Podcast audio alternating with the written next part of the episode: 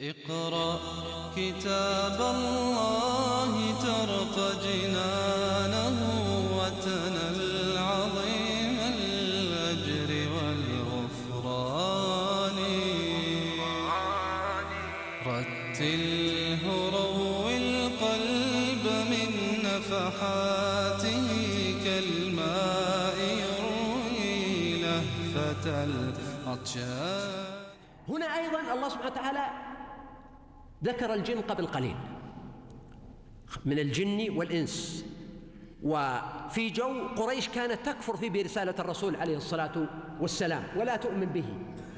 فكان هناك مناسبة لطيفة وبشرى وتصبير أن الله تعالى يسوق أناسا من الجن ليسمعوا القرآن ويكون موقفهم مخالفا لموقف قريش. وإذ صرفنا إليك اذكر إذ صرفنا إليك. إذن الصرف هنا بإرادة الله. هم لقوه اتفاقا وذلك يقال أن الجن هؤلاء كانوا في بطن نخلة وهو مكان بين مكة والطائف أو مكان آخر قرب مكة. ويقال أنهم من جن نصيبين. وكان قد حيل بين الشياطين وبين خبر السماء. فذهبوا في كل مكان يبحثون ما هو الشيء الجديد الطارئ في الأرض؟ يمكن فيه نبوة لأن عندهم خبر من النبوة. فهؤلاء النفر من الجن النفر يعني ثلاثة إلى تسعة وهو في الأصل يطلق على الناس ولكن استعير هنا للجن يعني ثلاثة إلى تسعة من الجن. فهؤلاء الناس صرفوا أو هؤلاء الجن صرفوا إلى النبي صلى الله عليه وسلم صرفا قصدا. يعني وإن كان لقوه في بطن نخلة وهو يصلي الفجر ويقرأ. ولذلك في حديث ابن عباس أن النبي عليه السلام لم يعلم بهم استمعوا ورجعوا وهو لم يعلم بهم. بينما في حديث ابن مسعود أن النبي عليه السلام علم بهم وخاطبهم وخاطبوه وسأل وسألوه وأجابهم. فهذا الله أعلم به. المهم هؤلاء الناس صرفوا هؤلاء الجن صرفوا قصدا بإذن الله تعالى كنوع من التسلية للنبي عليه الصلاة والسلام نفرا من الجن وأصل الرسالة للإنس. يا بني آدم هذا أصل الرسالة. وللناس يا أيها الناس هذا أيضا دعوة القرآن. ولذلك الحديث عن الجن هو حديث استثنائي حديث عارض. وأكثر العلماء يقولون إن الجن مطلوب منهم الإيمان بما بلغهم من الإيمان بالله ورسله. لكن التكاليف ليسوا أهلا لها وليسوا مكلفين مثل تكليف الإنس. واختلف العلماء أيضا في الآخرة. هل يحاسبون ثم يقال لهم كما يقال للبهائم كوني ترابا أو أنهم ينعمون ويعذبون ويدخلون الجنة. طبعا يدخلون النار كما في القرآن الكريم قد خلت من قبلكم من الجن والإنس في النار. ولكن الجنة هل ينعمون فيها؟ أبو حنيفة رحمه الله يرى أنهم لا ينعمون في الجنة وإنما يكتفى بعدم تعذيبهم في النار. والأكثرون يقولون أنهم ينعمون ويعذبون مثلهم مثل الإنس. قضية الجن قضية فيها كثير من اللبس. في القرآن الكريم هذا الموضع. والموضع الآخر قل أوحي إلي أنه استمع نفر من الجن وفي كلام عن الجن في مواضع كثيرة جدا منها قول وما خلقت الجن والإنس إلا ليعبدون إشارة إلى أنه مطلوب منهم عبادته بالإيمان به بقدر ما بلغهم. ولكن الجن أيضا المعلومات شحيحة فيما سوى ذلك لا يعلم كثير من أمورهم إلا الله. وهذا الشح في المعلومات جعل هناك توسع في المخيال الشعبي في كثير من القصص والأخبار عن الجن. وأوجد في بعض كتب التراث أيضا آه، روايات حتى أنه في بعض الكتب وحتى في بعض التفاسير قد يسوقونها في تفسير القرآن. أن النبي عليه السلام حديث أنس يزعمون وهو كذب أنه لقي رجلا يتوكى فقال هذا شأنه من الجن وسأله فإذا الرجل هذا من عهد آدم؟ وقال إن عيسى سلمت عليه موسى ويبلغونك السلام وما أدري إيش. وقالوا أنه حد يعني سأل النبي عليه السلام أسئلة قال له تطلب شيء؟ فقال الرجل الجني قال يا رسول أطلب أنا علمني موسى التوراة وعلمني عيسى الإنجيل وأريد أن أتعلم منك القرآن. فلقنه النبي صلى الله عليه وسلم القرآن وقالوا مات النبي عليه السلام ولم ينعه منعه دليل أنه حي ممكن يكون موجود إلى اليوم بعد. هذا النوع من الروايات السخيفة لا يجوز أن يساق في مساق الاستدلال بالقرآن الكريم. وكتب التفسير لأن كثير من الناس لا يميزون. وأيضا إرادة دون نقد ودون فحص خطأ كبير. والناس يعني يتفننون في هذا في كتاب يعني في روايات يعني لا أقول في الكتاب شيء اسمه آكام المرجان في أحكام الجان للشبلي. يعني من الكتب التي جمعت روايات كثيرة من الصحيح والحسن والضعيف والموضوع.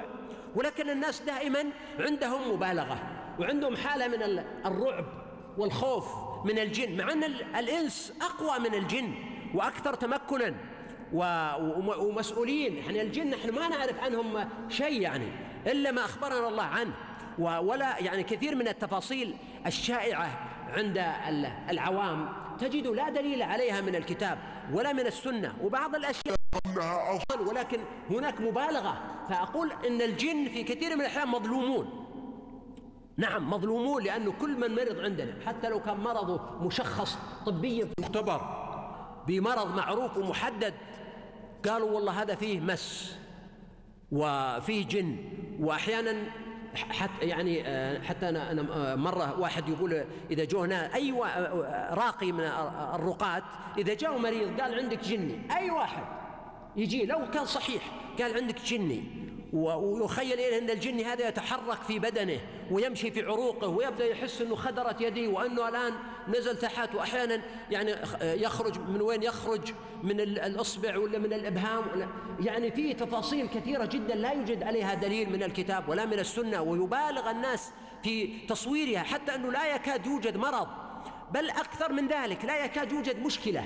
مشكلة بين زوجين أو آه، تأخر الإنسان في دراسته أو آه، وجود نوع من الخلل في التجارة في تجارته أو قضية بين اثنين أو أصدقاء إلا وكثيرا ما نجر الجن ونقحمهم المساكين في هذه القضية دون دليل. حقيقة هذا ترى من الجهل ومن الغفلة التي ينبغي أن نتفطن لها وألا نستجيب لها. صراحة أنا في بعض الأحيان أسكت عن ذلك في بعض الحالات لأنني أحس بأن صاحب القصة نفسه يريد أن يتخلى عن المسؤولية أو بدلا ما يحرج أمام الناس بشيء يحط القصة نوعين أو جن أو سحر حتى لا يكون عليه تبعة لماذا حصل مثلا الفساد أو لماذا حصل الانفصال أو الخلل أو الفشل التأخر الدراسي.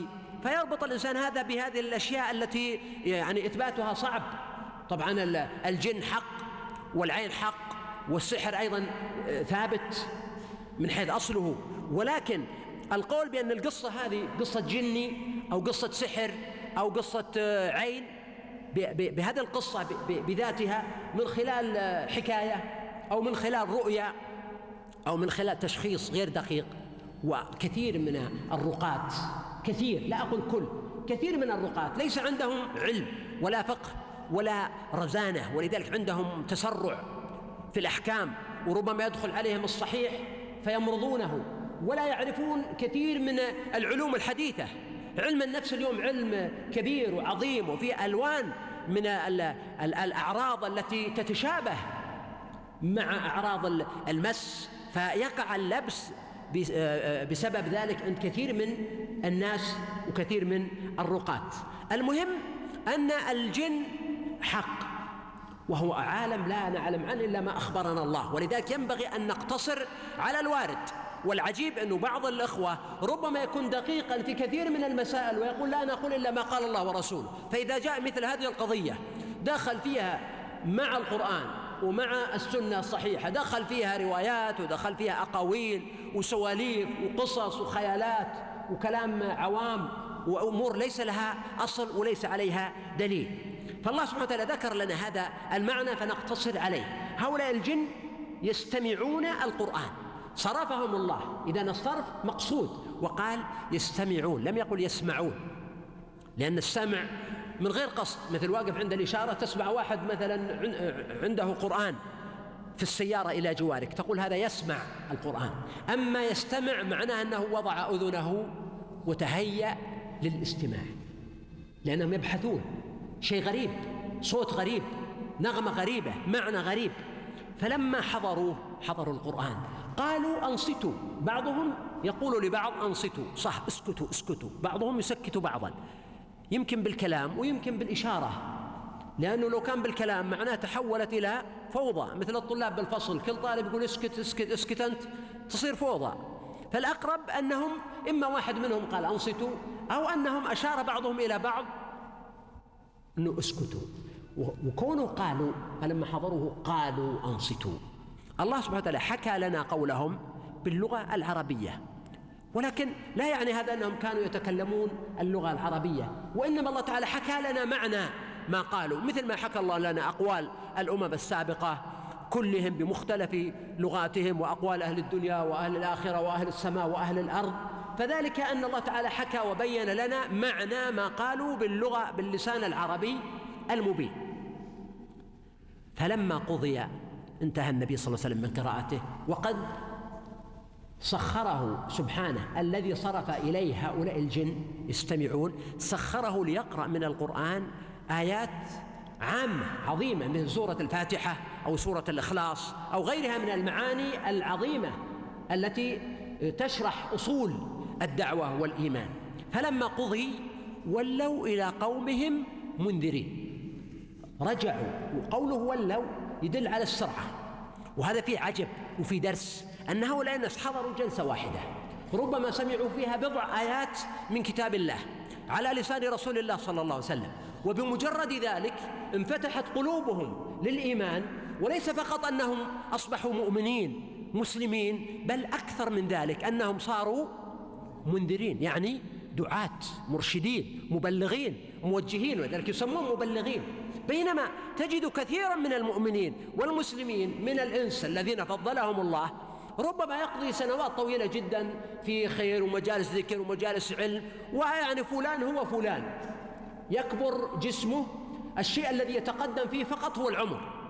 أما العقل والفهم والإدراك والبصيرة والمسؤولية والأخلاق فهو باق بحاله. هذه مشكلة. هؤلاء الناس حضروا هذه الجلسة وبمجرد هذه الجلسة تحولوا إلى منذرين ولذلك ينبغي أن نكون نحن منذرين دعاة مبلغين.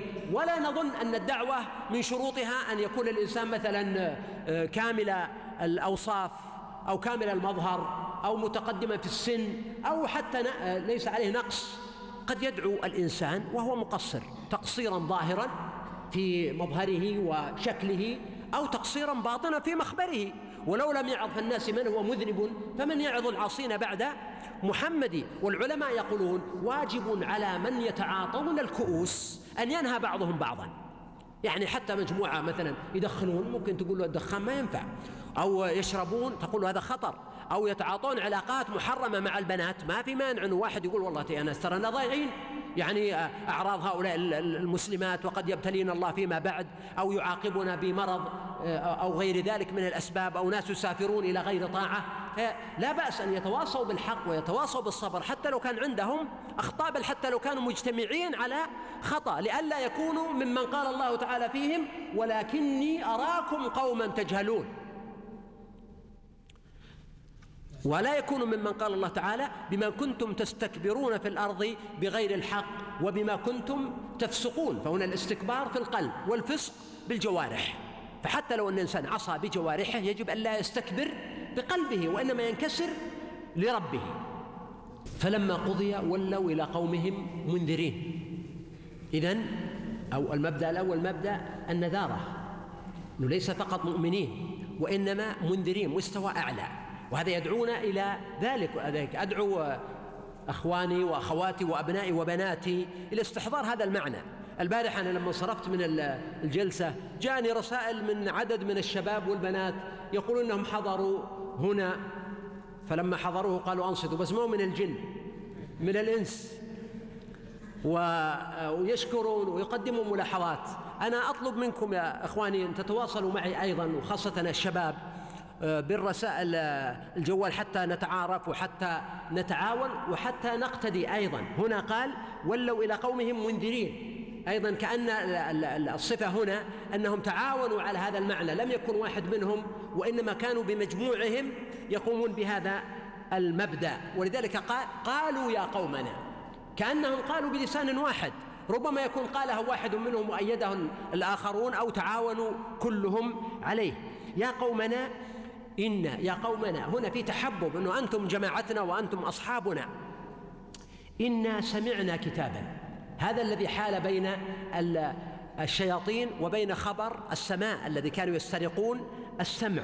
سمعنا كتابا وعرفوا أنه كتاب هذا غريب أيضا من فقههم. هم سمعوا مقطع مثلا من القرآن لكن أدركوا أنه هذا جزء من كل.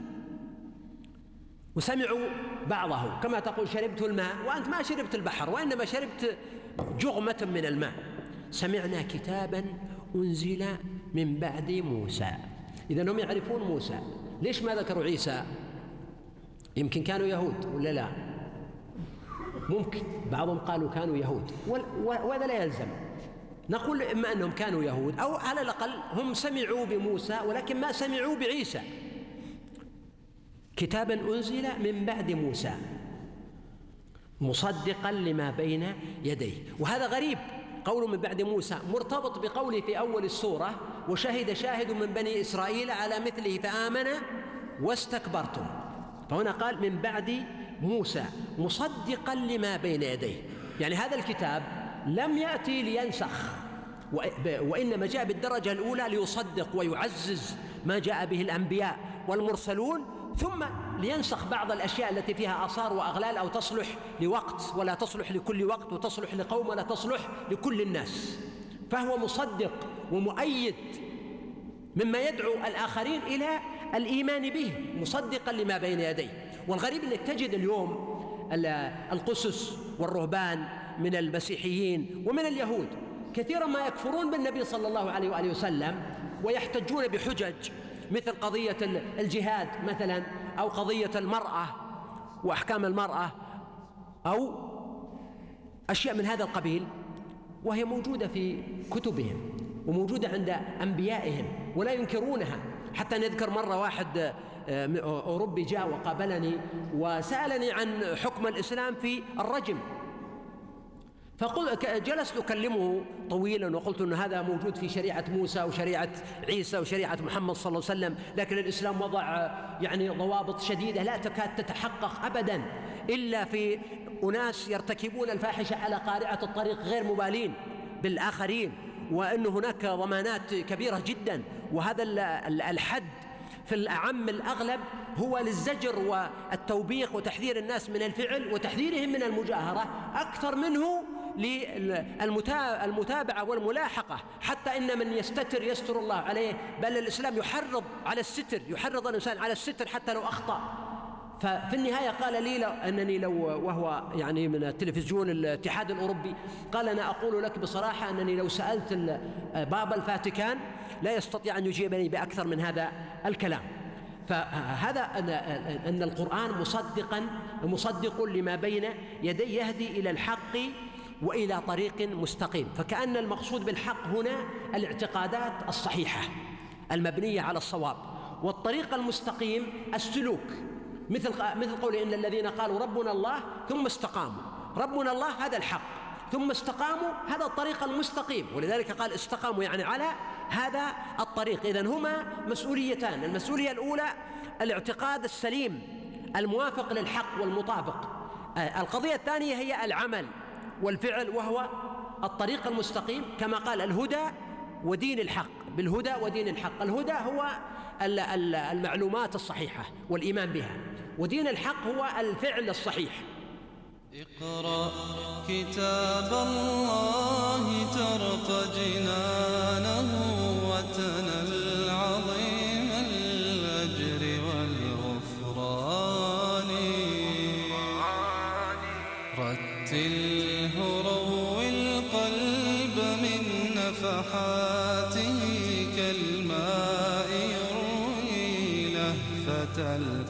كالماء يروي لهفة العطشان